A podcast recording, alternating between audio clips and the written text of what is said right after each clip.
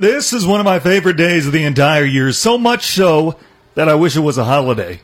You like that so much show? One of my favorite times to do a show is the first Monday of the NFL season. Tanner Hoops with you in the sports pen. Glad that you're with me on this Monday afternoon. Just in a great mood today because the NFL is back. College football, high school football, all getting into full swing. Weather's starting to get a little more fally. I know it doesn't last very long up here. I love the fall season. I love everything that comes with it. That gives me a lot of content, a lot to break down over the course of the next hour or so, and I'm glad to have you along while we do it. A very special announcement coming up. We've got an update on our Sports Pen Pick'em polls, friends of the show, picking professional sports games from over the weekend. We'll let you know what the standings look like as week one starts to wind down. Got a little bit of baseball, a little bit of basketball news, a lot of football, both pro and college. We'll even throw in a little bit of skiing. Got a couple of guests who are going to join me. We're going to talk about the slopes here in the late stages of summer. But we're going to start with football, and we're going to start by updating our sports pen friends of the show pick 'em standings in case you missed it our friends of the show our usual guests get together we have five games throughout each week of the football season this year. And we are going to add them up as we go along, see who has the most games correctly picked by the end of the season. I tell you what, yours truly is 3 and 0. We had three games happen already. The other two are both the Monday night football games tonight. Thankfully, your boy's on top. I have I had Green Bay, the Rams, and New England all winning this weekend. They did. Jake Durant, Ryan Steger, each two and one. Michael Hofling and Tyree Smith, each one and two. So tonight I've got New Orleans to beat Houston, although I think that's going to be a really fun game. I think both teams will win their division. And then I'm going to go with Denver over Oakland. I don't remember what I said last week. I think we can make an exception. All that goes out the window with what happened this weekend. I'm going to get into that too. I've got a lot of audio, a lot of fun audio I'm going to play for you over the course of the next hour. I tell you what, Monday night football finally back and we get a doubleheader of it. Get a really good game and then a game between not, you know, so good teams, but it could be entertaining. Denver, Oakland tonight, and then of course New Orleans and Houston to start the evening at 7:15. But what I want to do is I want to go back yesterday and I want to recap several of those games that happened, give you some thoughts that I have on those, and then I've got a lot of stats of the day. I could not even begin to narrow down to one stat of the day way too much good stuff out there. So we're going to maybe have a stat of each game, something like that. Some games, like one in particular I'm going to get to, have about three stats for it. We're going to get to all that more over the course of the next hour, but let's jump right into the NFL. Br- briefly, I want to give you my thoughts on several of these games yesterday. Starting with the Rams and the Panthers, a 30-27 win for LA. It looked like it was going to be a blowout early on, and then Carolina started creeping back into that thing. I said that Sean McVay going up against Ron Rivera was one of the worst matchups that you could ask for if you're a guy like Rivera on one of the hottest seats in the NFL. His seat didn't get much cooler yesterday. And I tell you what, the Rams, they look pretty good. Jared Goff offensively, 23 for 39, 186 yards, one TD, one pick. Todd Gurley, a slow start. We knew that might happen coming back from injury. He was 5 of 8 at one point, five touches for 8 yards. Finished a little bit stronger, 14 touches for 97 yards. Didn't get into the end zone though. Malcolm Brown did on 11 carries, went for 53 yards and two scores. Overall, LA did enough to win. For Carolina, well, who would have guessed this? They were highlighted by Christian McCaffrey, touted the ball 19 times for 128 yards and two scores. Then he caught the ball 10 times for 81 yards. He was doing it both ways. He is the PPR master, but nonetheless, not a lot else around him other than Greg Olsen, Cam Newton. You want to go that far? Maybe. Carolina disappointed yesterday. Second half was a little bit better, but they've got work to do if they want to be a serious playoff contender this year. This was a fun one. Tennessee dismantling the Cleveland Browns. Cleveland had been celebrating all summer. You kind of feel bad for them because they haven't had a lot of success the last few years. And then you kind of don't feel bad for them because they went on their victory tour before they even played a regular season game. And they get thumped yesterday by the Tennessee Titans without their best offensive lineman, put up 43 points on Cleveland. That revamped Cleveland team. Outside of their first drive, nothing went right for the Browns. And Tennessee, just like that, is looking like they are going to be a power in the AFC South. The newly wide open AFC South without Andrew Luck. So I tell you what, Cleveland, a lot of reason to be discouraged. Since they came back in the NFL in the year 1999, they have won one season opener. How about that? They're victorious in just one week one game since 1999. Jeff Garcia, former CFL champion, was the winning quarterback of that game. And they get blown out yesterday with arguably the most talented team since their resurgence. Since maybe Jim Brown was playing. Otto Graham those days. They get blown out by 30 against the Tennessee Titans. I tell you what, Odell Beckham, he struggled. Did play with an NFL violation, $350,000 wristwatch, but that didn't help. That didn't help anybody's cause. Tennessee rolls yesterday, and Jarvis Landry had one of my favorite post-game interviews by his locker. Yeah, he wasn't happy with the outcome with the final score, and maybe some reporter speculation. Take a listen. Good lack of playing time in the preseason had something to do with it? Man, don't ask me no question like that. Okay. Are we done? Yeah. Preseason got to do with anything, though. What are you talking about? A lot of people swear at I don't care about nobody. You asked me why I asked you. You're going to my locker. You kind of feel bad for those fans because they've been so starved for success for so long, but then you kind of don't because you don't go on your victory lap, you don't take your victory tour before you officially kick off the season. Cleveland dismantled by Tennessee yesterday 43 to 13. How about the Carnage Bowl down in Jacksonville? That game was absolute carnage. Kansas City comes away with a 40-26 win over the Jaguars, but at what cost? It was a battle of attrition. Nick Foles goes down. The prize free agent signing from this offseason, $88 million, comes in as quarterback and immediately, like five minutes into the ball game, breaks his collarbone. He had surgery today. He's officially on the injured reserve. The earliest he could come back is week 11. But Gardner Minshew, thankfully for Jacksonville, stepped in, played pretty well. I mean, we know he's a passer. We know he's a guy that's got skills throwing the football. He went to Washington State, played for Mike Leach. This was a guy who was not even planning on playing in college, let alone the NFL. He was going to go to Alabama and be a student assistant coach, and then Mike Leach said, now why don't you come play for me? You're a passing quarterback. I'm a passing coach. Just goes on to, I don't know, lead the nation in passing last year, and now he's a starter in the NFL. Gardner Minshew II, the stash. How about it? And he looked good yesterday, as I mentioned. He set a record by completing the first 13 passes of his career. That is the longest streak since the NFL merger back in the 1960s. In fact, the only player who's come close to the to, to completing his first 13 passes of his career, Brad Johnson completed his first nine back in 1994. That's how good Gardner Minshew was yesterday. And they put up 26 points on a Chiefs defense that's better. That was their weak spot last year, but they're better this season. They've got a few more weapons, and the Chiefs are still probably the second best team in the AFC right now, second most complete team. Still wasn't a bad game for Jacksonville. It was just that good of a game for Kansas City. Although Tyreek Hill went down, clavicle injury, the interior clavicle started pushing against the sternum at one point. It was dislocated. If you feel your collarbone right now, you know, don't do it if you're driving, what have you. You care about your safety. But if you feel your collarbone, that part where the clavicle meets the sternum or something like that, it got pushed in, so it's rubbing against the sternum. But nonetheless, Kansas City had plenty of weapons. Damien Williams looked really good. Kareem who? Damien Williams picked it up. You knew running backs would in Andy Reid's system. Travis Kelce had a pretty good game. Sammy Watkins was the big story, though. And guess who had Sammy Watkins on his bench yesterday? Yours truly. 46 fantasy points according to ESPN yesterday, and he was on my bench. And you know who was in his place, starting in his place in my fantasy lineup? Dede Westbrook from Jacksonville on the other side. And he had about 14 points. Wasn't a bad guy to put in there. That's about what you would expect from a guy like that. I thought it'd be a sleeper pick with a passing quarterback. I just didn't think it'd be Gardner Minshew, and I certainly didn't think Sammy Watkins would have his annual breakout game in week one. Have you ever noticed that Sammy Watkins has one game a year where he gets like 40, 50 fantasy points and then nothing the rest of the year? I tell you what, the most amazing stat from yesterday, Sammy Watkins on one of his touchdown catches when he sprinted into the end zone, someone had the radar gun on him. They clocked his speed.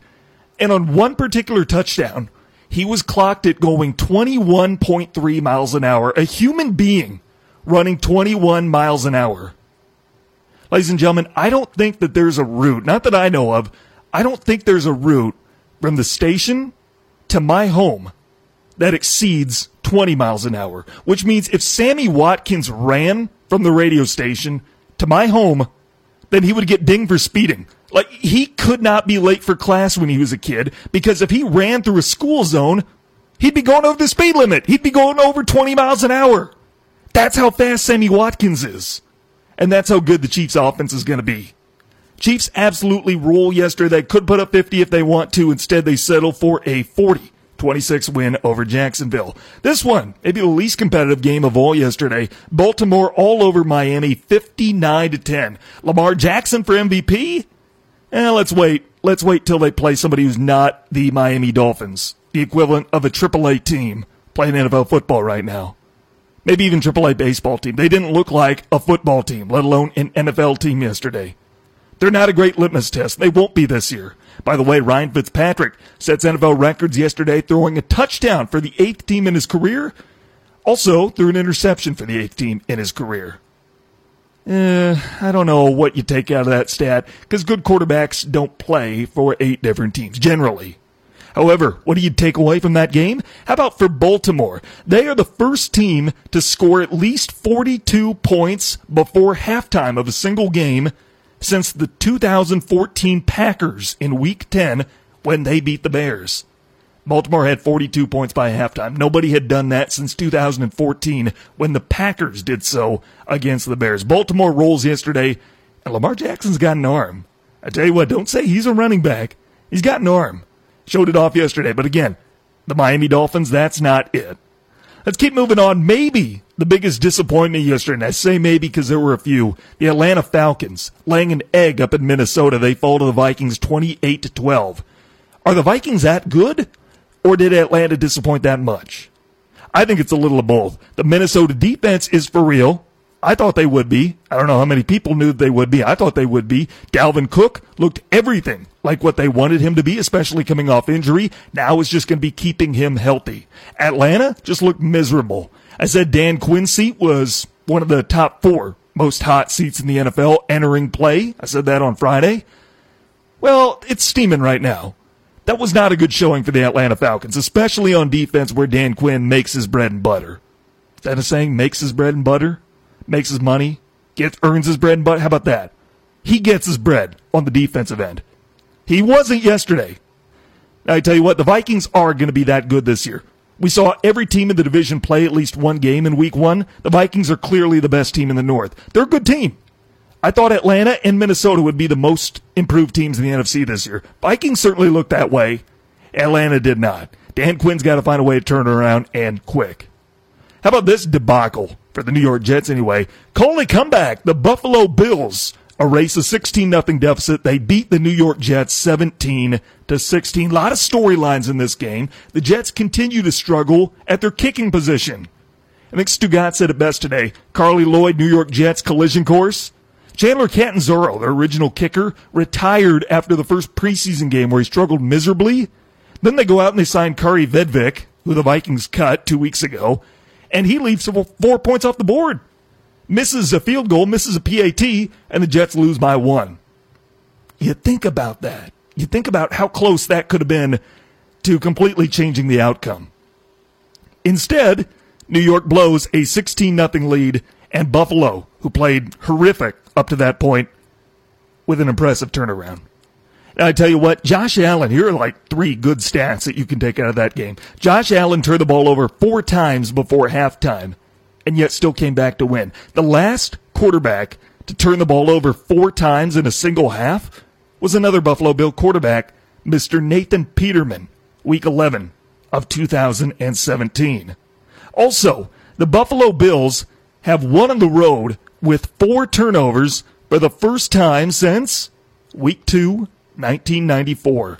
They went on the road to Foxborough, turned the ball over four times, and they still beat the New England Patriots 38 to 35. And how about this one? Just how rare is it for a team to blow a double digit lead and still be plus three in turnover differential like the Jets did yesterday? Last time it happened was October 2010 when the New York Giants rallied to get by the Dallas Cowboys. Absolute debacle for the Jets yesterday. Tell you what, Sam Darnold's just not an NFL quarterback. Just not. Said it since his days at USC. The Redskins. I said Jay Gruden was the hottest seeded coach entering the season. Well, he was up 17 nothing on a team that was predicted to win the division, and then they blew it. Lose to the Eagles 32-27. Carson Wentz looked really good in the second half. Struggled early on. Case Keenum was winning the quarterback battle. Carson Wentz had a perfect passer rating on third down yesterday. He completed 93% of his passes on third or fourth down yesterday. He was everything you wanted them to be, especially after the first quarter. DeSean Jackson, his return to Philly, a couple deep bombs he got behind the defense, he's still got it. We're approaching our first break, so I've got to hurry through the last few of these. We've got the Chargers. No running back? Eh, they wouldn't say that. Apparently, no Melvin Gordon means no problem for them. Austin Ekeler scores the game-winning touchdown. They beat the Colts 30 to 24 in overtime. Yeah, Melvin Gordon had to be a Colts fan that day, but Austin Ekeler gets the job done, and Philip Rivers looked really good in that game. Philip Rivers was a pretty good fantasy quarterback yesterday. This game I didn't think would be much of one. Turned out to be a good game. You heard it here on ESPN UP yesterday as the Seahawks with a late fumble recovery end up hanging on to beat the Cincinnati Bengals 21 to 20. I tell you what, Zac Taylor in his head coaching debut, he looked pretty good, and so did Andy Dalton. Keep in mind, Zac Taylor, as the QB coach for the Rams last year, helped Jared Goff get to the Super Bowl. Andy Dalton, under Zac Taylor yesterday, 35 of 51, 418 yards, two touchdowns, no interceptions. Maybe a resurgence for Andy Dalton. How about it? I tell you what, don't count out the Bengals yet. I know it was a losing effort, but they played better yesterday than two of their division rivals did. Here's one of the bigger disappointments, especially for fans in this area. A 27-27 tie. Lions at Cardinals. Lions led by 18 in the fourth quarter, had multiple chances to win it and then they go to overtime. Neither team can score. And we still have ties in pro sports in 2019 is beyond stupid, beyond ridiculous to me. I was getting into it with somebody yesterday arguing that you have to have some sort of tie in pro sports. You can't just let a game go on forever. I'm thinking, well, we have that model in the playoffs. I mean, what are we going to do then? Are we going to say we can't just let a game go on? We don't have the ability to determine a winner? I guess that the NBA should just cut off any kind of second overtime. One overtime is it. Major League Baseball games should not be allowed to go past 10 innings. Part of their argument was it's already demanding in a demanding sport. Okay, well, football plays once 16 weeks out of the year. Baseball plays about every day over the course of six months. It kind of gets on the same par. Maybe not exactly, maybe not to a T, but they even things out just a little bit that way. Come on, ties in pro sports? Come on, this is 2019. And I tell you what, Stafford, for the most part, had a pretty good game. Oh, but Tramaine Brock could have ended it with the near interception that would have at the very least set up a game winning field goal at the end of overtime. Some good news for the Lions, though. TJ Hockenson, their top draft pick this year out of Iowa, he set an NFL record for tight end receiving yards in his NFL debut tight end receiving yards in an NFL debut being the stat. 124 receiving yards for Hockenson yesterday. Nobody had done that since prior to the NFL merger on September 25th, 1960.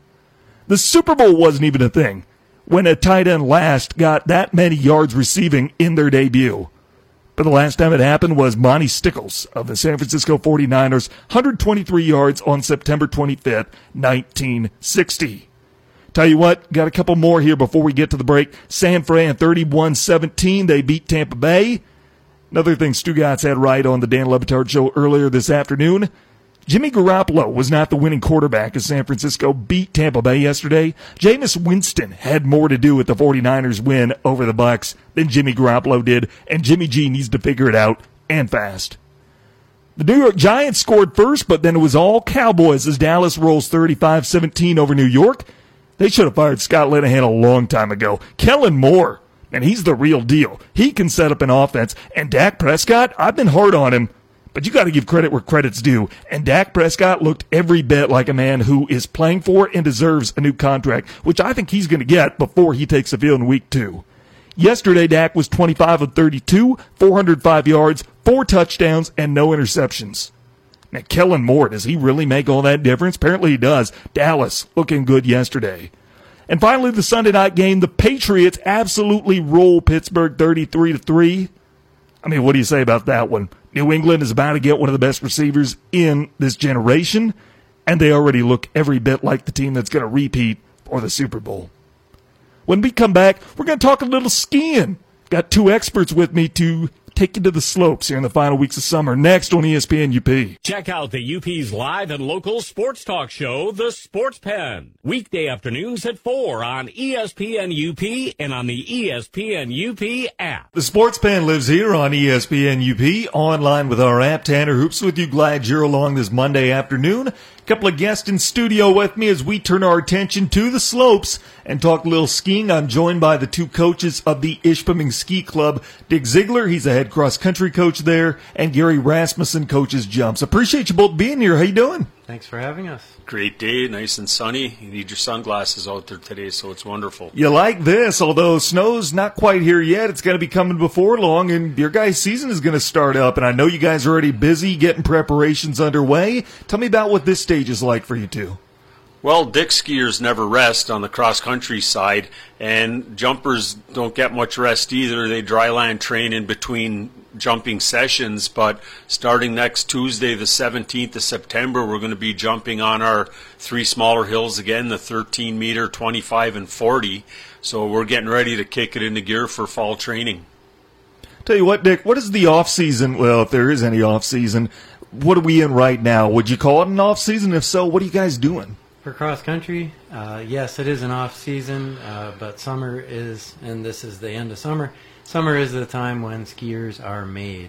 Uh, so skiers are out uh, building strength. They're doing a lot of roller skiing, a lot of running, uh, hill bounding, uh, all to get ready so that when snow is here, they are ready to go.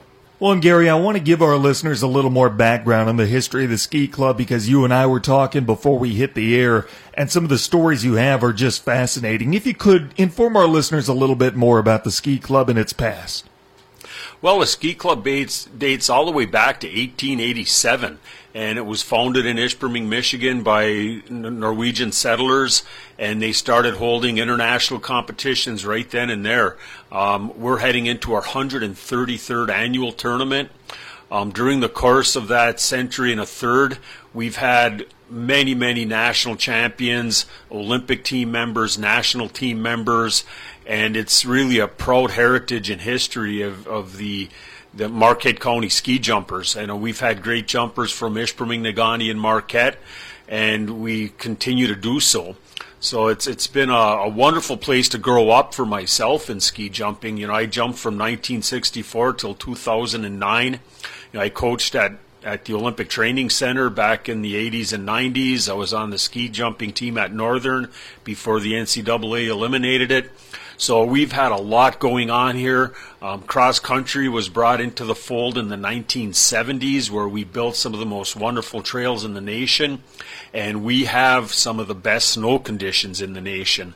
So it's been a, a proud heritage. We've got one of the best jumping facilities in the United States. We've got five jumps out at Suicide, ranging from a 13 meter to an Olympic 90 meter and so we're we we are up and coming because we have a great junior program, but we also have a proud history. So we're looking to improve upon that and build upon it. You said this is the 133rd running of your event, and that's got to be up there nationally. Do you have any idea where your tournament stands as compared to some other events nationally? We're the longest running, and I think we're the longest running athletic event in the United States of America next to a handball club in New Jersey who's got one year on us. Well, I want to give our listeners a little background on you two. Dick, tell me about your background and how you came to be involved with skiing, more specifically coaching the cross country team. Our family moved here to the Marquette area in 2010, and our two young sons uh, thought that ski jumping might be something they'd like to give a try. Uh, we took them out there. There weren't many kids at the time jumping. Gary was not coaching at the time, he wasn't here. Uh, but they both took to it, really enjoyed it. Uh, our older one no longer jumps, but our younger one is still competing.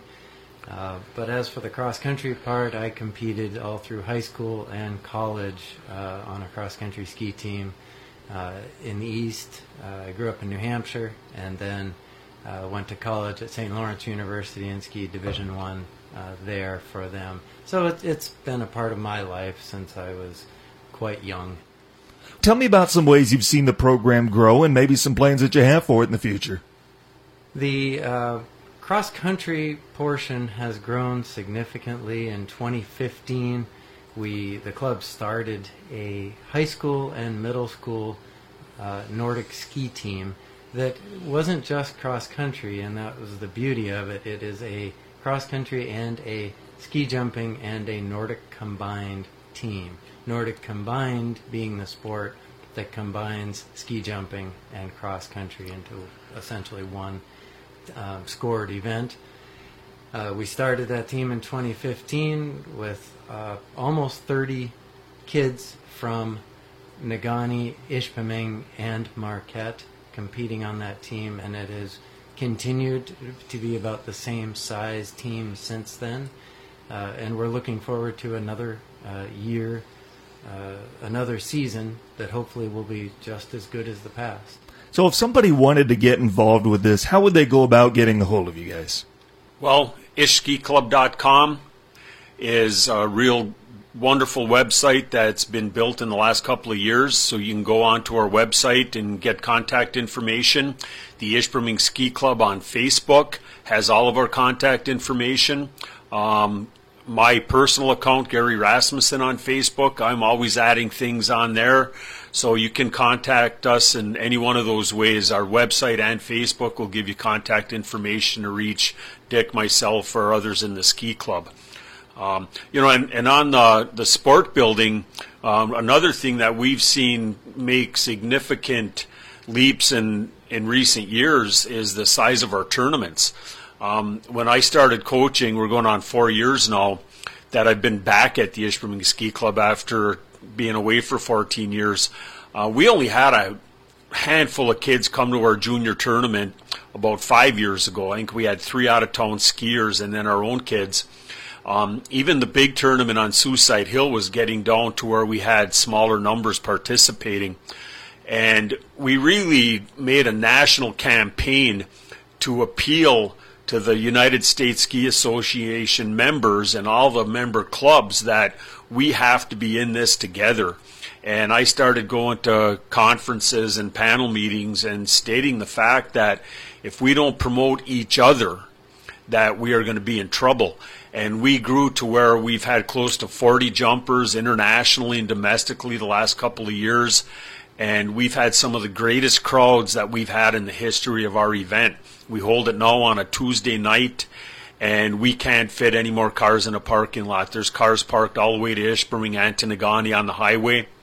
And we've been running wonderful competitions, and we've been getting a lot of jumpers from out east, out west, from Europe, and it's really grown significantly in the last couple of years. Talking with Dick Ziegler and Gary Rasmussen, the head coaches of the Ishpeming Ski Club. I tell you what, guys, you've got a full schedule coming up, and really this is where it's going to start getting to the jam packed part of the year for you. What are some events you want to make our listeners aware of? Well, we'll start off uh, with a, me- a, team meeting uh, to get ready for the winter season. Uh, an informational meeting for kids who are interested in joining our Nordic ski team, and that will be on Monday, October 21st. It's a meeting we hold at the uh, Ski Hall of Fame in Ishpeming. Uh, we'll meet at 7 o'clock, and that's, an, as I said, an informational meeting. We'll uh, let people know our, how our programs work, when we'll be starting up, um, and that kind of information. Then in early December, and this will be something new that we're trying, we will be offering a Learn to Ski Jump Day for kids in the area, Marquette, Negaunee, Ishpeming, anywhere. Uh, they can come try out ski jumping on our 13 meter hill. And this is, of course, weather dependent, assuming that we do have some snow at that point. Um, and then uh, a week after that, uh, we'll have equipment sign out day. and then shortly after that, start practicing on snow, weather dependent, of course. Well, Dick, I'm glad you brought up equipment because this seems like a sport in which it could deter participation because of the equipment, because of the cost for it. Something like hockey, where the sport's not as popular as it could be because there's a lot of expense in order to participate. Is that one of the challenges you've seen? We certainly do. Um, we provide ski jumping equipment for all skiers. Uh, skis, boots, helmets, and suits are provided by the club. We own the equipment, we sign it out to the kids, uh, and they have it until they grow out of it. Um, but the equipment m- ages, of course, and uh, needs to be replaced. Uh, sometimes we'll have too many kids that are the same size and not quite enough uh, pairs of skis or boots to, to meet those needs. But Gary's been working toward getting more equipment for the club and modernizing a lot of the equipment that we do have. One thing a lot of people don't realize if you go back just a generation or two, which would be the parents of our current children, they remember telling dad, I'd like to try ski jumping, and dad had to go out and get equipment. But if you go back to my childhood, you could get a pair of jumping skis for 40 bucks and a pair of boots for 25. A kid could wear long underwear under a sweatsuit, and we didn't even wear helmets. Kids would come out with choppers on their hands. It was a whole different animal back then. Today, it takes between a thousand and fifteen hundred dollars to deck out a kid from head to toe. Helmets, goggles, jumpsuit, boots, and skis. Bindings are two hundred and fifty dollars a pair.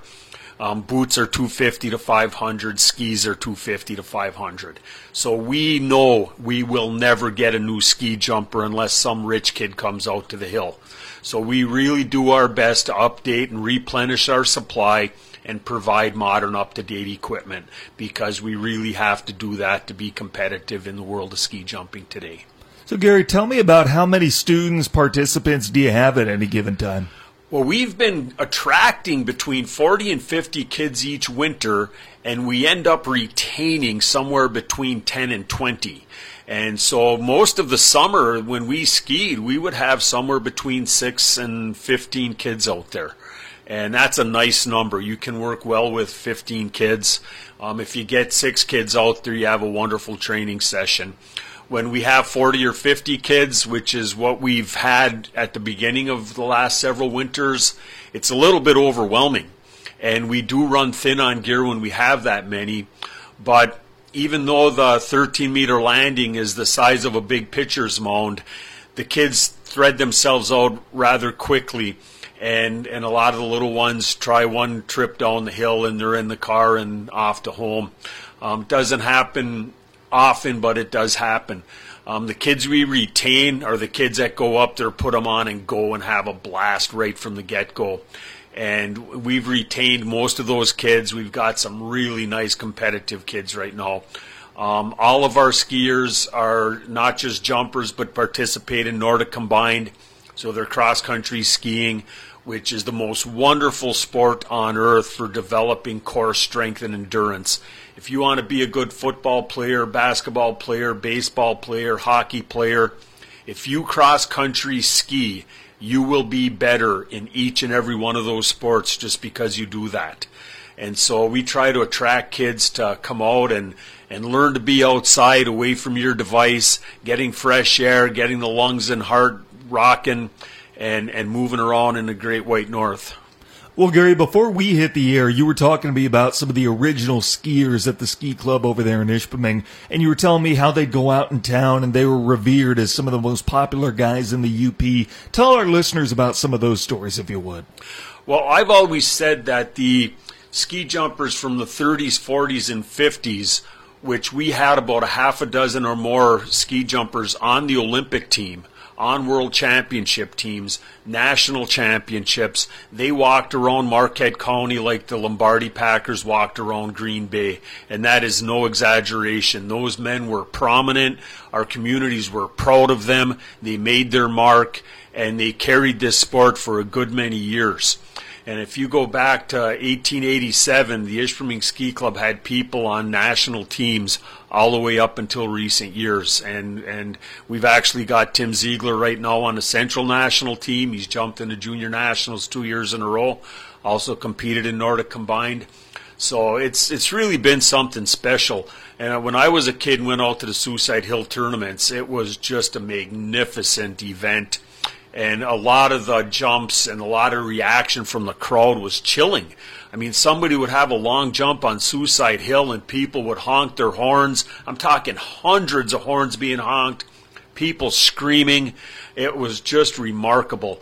Um, we've also had Olympic medalists participate at Suicide Bowl. We have world class competitions every single year. And it was really something to grow up around and really something to still see today. Gary, Dick, anything before we sign off that I missed? Anything else that you want our listeners to be aware of for the upcoming season? Well, primarily just anybody can try it. I mean, we've had young kids as, as small as three years old jump that little 13 meter hill. Go on ishskiclub.com, get our contact information on Ishpeming Ski Club Facebook page. Um, come on out and try it. We've also had school teacher from Grand Rapids, 42, came out and jumped one weekend. We had a, a collegiate professor a couple weeks ago, um, 67 years old, came out and gave it a try. So we'll help anybody suit up and give it a whirl.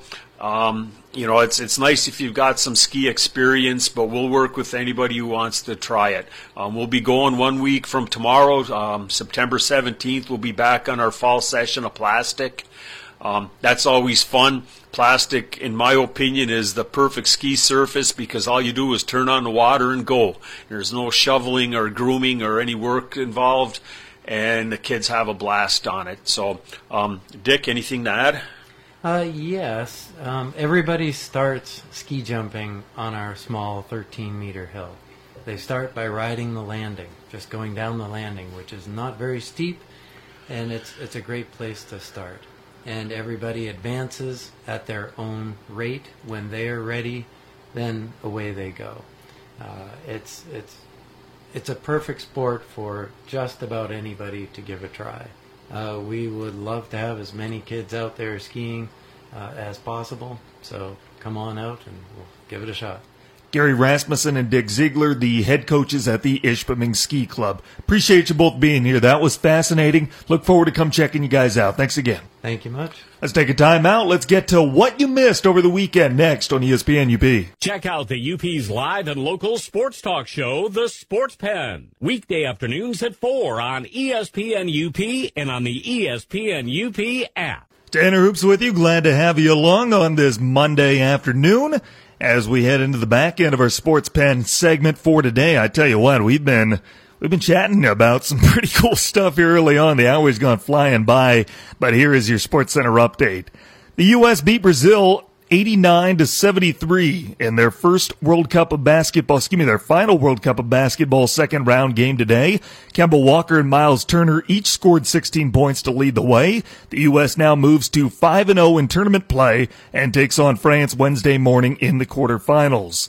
The Boston Red Sox fired team president Dave Dombrowski just after midnight very early this morning. This comes less than one year after Dombrowski was the architect behind the Red Sox team that won the World Series.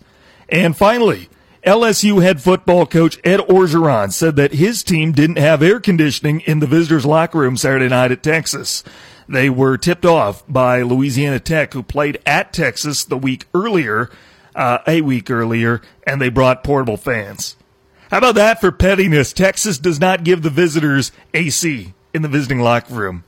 That's great. I love it. I have some respect for Texas for doing something like that because uh, there's a move that a certain show guest we're going to have on here. It would just sound like something he would do that he would be proud of. We got a special announcement here on the Sports Pen on ESPN UP. If you checked our social media lately, you know this, but a very special announcement that I teased on the show last week. We are ready to make it official. If you listen to this station from 10 a.m. to 1 p.m. here in the East Coast every weekday, you'll hear the Dan Le Batard Show with Stugotz. And as you know, anyone who's a fan of that show is really a fan of Stugotz. Why wouldn't you be? He is the mischievous nine year old personified, the sports fan and all of us mixed with the mischievous nine year old, and he will be a guest on the sports pen tomorrow. Stugotz of the Dan Le Batard Show with Stugotz will be on the ESPN UP phone line. He'll be hanging out with me, and we are going to have him as a special guest on a very special episode of the Sports Pen tomorrow. It's my hope that you join us, 4 Eastern, 3 Central. Stugotz is going to be on headset with us. We're going to talk everything from football, lacrosse. You know, he's an avid lacrosse fan. He's a coach from week to week. That is all coming up tomorrow. Plus, we're going to have some, some special segments.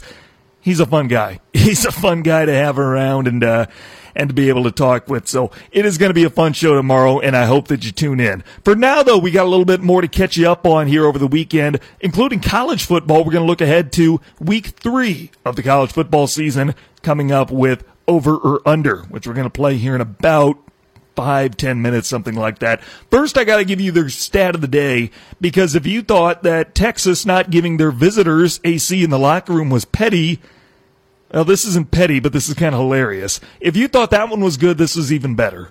Julio Jones, we teased on the show Friday as we were signing off last week. We teased that Julio Jones may be the next star NFL player to hold out. Well, he wanted a new contract. He got it. That holdout didn't last long. They weren't willing to wait. They gave Julio Jones his money.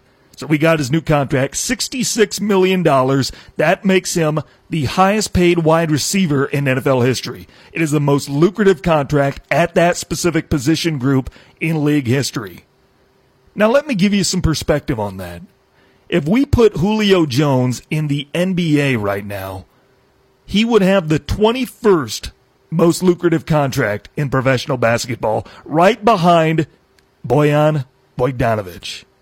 Julio Jones, one of the best wide receivers in football, now the highest paid wide receiver in football history, is making less money annually than Bojan Bogdanovic, center for the Indiana Pacers. If I were Julio, that would make me mad, but he's got a new contract. He's happy with it. I tell you what, what to catch you up on over the course of this weekend. I'm sure everybody knows the Antonio Brown news by now. Looked like he was all in Friday. We know Gruden was all in on Friday. Then he posts that conversation with Gruden, a private phone call, tapes a portion of it, and puts it on YouTube or Twitter. I think both. And then by the next day, he's demanding to be released when they find out that 29 million of the 30 million dollars in guaranteed money from his contract with Oakland was going to be voided. A couple hours later, they release him. And then a couple hours after that, he signs with the New England Patriots. Here's the reason why I think this is going to work, why this could be Antonio Brown's last chance. Because Belichick is not going to put up with it.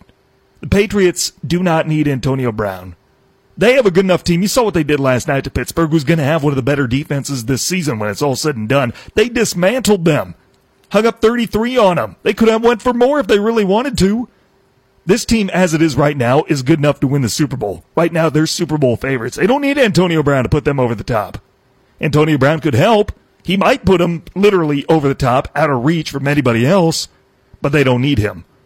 He needs the Patriots a lot more than they need him. However, I think there's reason to be excited if you're Antonio Brown. He posted a video of him celebrating his release from the Oakland Raiders. And I tell you what, you look at this video, it was posted shortly after he was released. Doesn't it look really polished? It looks really finessed, really edited very well. It looks way too good to be something that was slapped together once he found out that he was released. Well, if you listen to the Dan Le Batard show earlier today, they had the guy who filmed the video on there. 25 year old from California does videos like this. And they said this was actually going to be a hype video for Monday Night Football. Tonight was supposed to be his Raiders debut. And instead, they just changed a couple of things once he found out he got his release. They added in one of the more famous segments, which I'm going to play the audio from for you here in a couple of seconds. And we ended up getting this masterpiece. Now, this next audio segment, the first portion is Antonio Brown finding out that he's been released by the Oakland Raiders, that he is free to sign with any other team. And the next piece of audio you hear is his new head coach, who does not want to take any questions regarding the Antonio Brown saga. Hey, Lobster, let me see it. Look at Adam Schefter. The Raiders free! Oh, my God! Oh!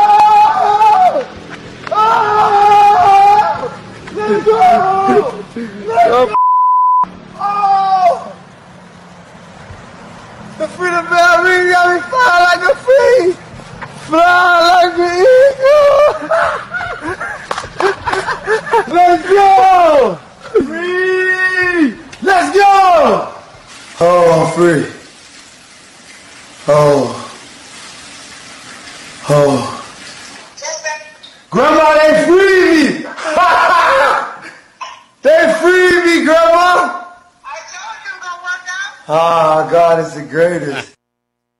Bill, just wanted to see, do you have any comment on the reports and No. of Antonio Brown? I can't decide which piece of audio I like better. Antonio Brown, just ecstatic that he is finally out of Oakland. Or as Oakland should be ecstatic that they're finally free of that mess. Or Bill Belichick. No, all he hears the word reports, doesn't know what it's about, just doesn't have any comment. I don't know which piece of audio I like better, but that is just gold. I tell you what, we went early through the first couple of segments. I want to take our last break now as we hit the 10 minute mark. When we come back, we're going to play over under preview week three the college football season. That's next on ESPN UP. Check out the UP's live and local sports talk show, The Sports Pen. Weekday afternoons at 4 on ESPN UP and on the ESPN UP app. If you missed any part of the show today, you can check it out on demand. Get caught up with our free mobile app from the App iStore or Google Play, or just look up ESPN UP online. ESPNUP.com would be the website. I tell you what, coming up this weekend on ESPN UP, we're in the swing of things. We're in the part of the year where we've got Saturday, Sunday baseball. We've got a college football game Saturday. Then we've got an NFL doubleheader on ESPN Radio on Sunday. Here's what we're looking at this weekend. 6.30 Saturday night. We've got Clemson at Syracuse, ACC football. Syracuse laid an egg this weekend against Maryland, who's back in the top 25 at the first time in like 100 years. But they gave Clemson a good scare last year, and Clemson's got to go to upstate New York to play this one. Could be a fun one. You can hear it here on ESPN UP. You can also hear the Dodgers visiting the Mets Saturday and Sunday night. That includes Sunday night baseball. Dodgers with a chance to put away the National League, claim that top spot. Mets are just fighting for their postseason lives right now. Had a stretch where they were the hottest team in baseball for two months. They've cooled off significantly. And then our doubleheader of NFL football on ESPN Radio Sunday. It starts at noon when the Vikings visit the Packers. It continues at four when the Saints travel to take on the LA Rams in a rematch of last year's NFL, excuse me, NFC championship game. So Vikings Packers at noon and then Saints and Rams at four o'clock. That's going to be a fun Sunday here on ESPN UP. Well, I tell you what, let's play over under. Like to do this on a weekly basis. Give you my thoughts whether I'm taking the over or the under for all you betters out there. Are you playing the money line on the top 25 games this weekend? By the way, this will be the first college football weekend without two ranked teams playing each other since October 14th of 2017. As the last time we didn't have a ranked versus ranked matchup, it's going to happen this weekend. But quickly, as we're running out of time here on this episode of the Sports Pen, let me give you some of my thoughts on whether you should take the over, under, or take the upset this weekend. How about Washington State at Houston? Cougars favored by seven. Take the over. Take the over. Jalen Hurts and Oklahoma, really good offense. They do it more with a rushing attack. They beat Houston by 16 points on opening weekend. Washington State, take the over. They are that good of an air raid attack. Take the over. They're going to beat Houston by more than seven. Ohio State, yeah, you knew there'd be a little drop off with Urban Meyer leaving, Ryan Day taking over, but they're favored by 15 points at Indiana. I tell you what, if the line was slightly tweaked, I might say don't take the spread. Don't take the points because Indiana's pesky, especially in their home field. But 15 points, I think Ohio State can do that. I get the feeling Ohio State can do it. Justin Fields, eh, it's hard to tell. It's hard to gauge what we really have with him this year. But I'm going to go. I'm going to go with Ohio State in this one, and I'm going to go by the 15 plus points. Maryland, one touchdown favorites at Temple. I'm not taking it. I'm going that Temple is going to be within at least a touchdown, if not win this game. They're so pesky at Lincoln Financial, and Maryland brand new to the top 25, coming off a huge win against Syracuse. I wouldn't be shocked if Temple wins this game. I am taking, I'm taking the under on that one for sure, and I'm thinking about taking the upset. I'll get back to you later this week. Penn State plus 17 at Pitt. Take the over. Just, just do it. Aaron Donald's not at Pitt. He's not coming back anytime soon. Georgia plus 32. They are at Arkansas. Excuse me. They're home with Arkansas State this weekend. Do it. Take the dogs. UGA plus 32. Notre Dame at home by 36 points. They are favored to beat New Mexico. Yes, do it. Just take the over. Notre Dame's offense looked really good at times against Louisville. Their touchdown drives, they looked unstoppable. Now, obviously, they weren't unstoppable every drive, but Louisville's a much better team, much improved team, and this is New Mexico that's going to be playing with an interim head coach. I'm taking the points on Notre Dame. Alabama, plus 24 point favorites at South Carolina, over USC, three point favorites at BYU, under. Under. BYU is a pesky team. USC with a backup quarterback, not convinced. Not convinced. Not going on the road. How about this one? You've got Iowa State favored by two points at home against the University of Iowa. Tell you what, I'm picking the upset in that one. I'm from Iowa. I'm not a Cyclone. I'm not a Hawkeye, but I'm going with Iowa to pull the upset. Even though State is favored by two points, Iowa just seems to own this series lately. They just have. And you got to think about why college game day picked this game. Did they pick it more because of Iowa or Iowa State? The rivalry's been lopsided lately. That's clearly been in Iowa's favor.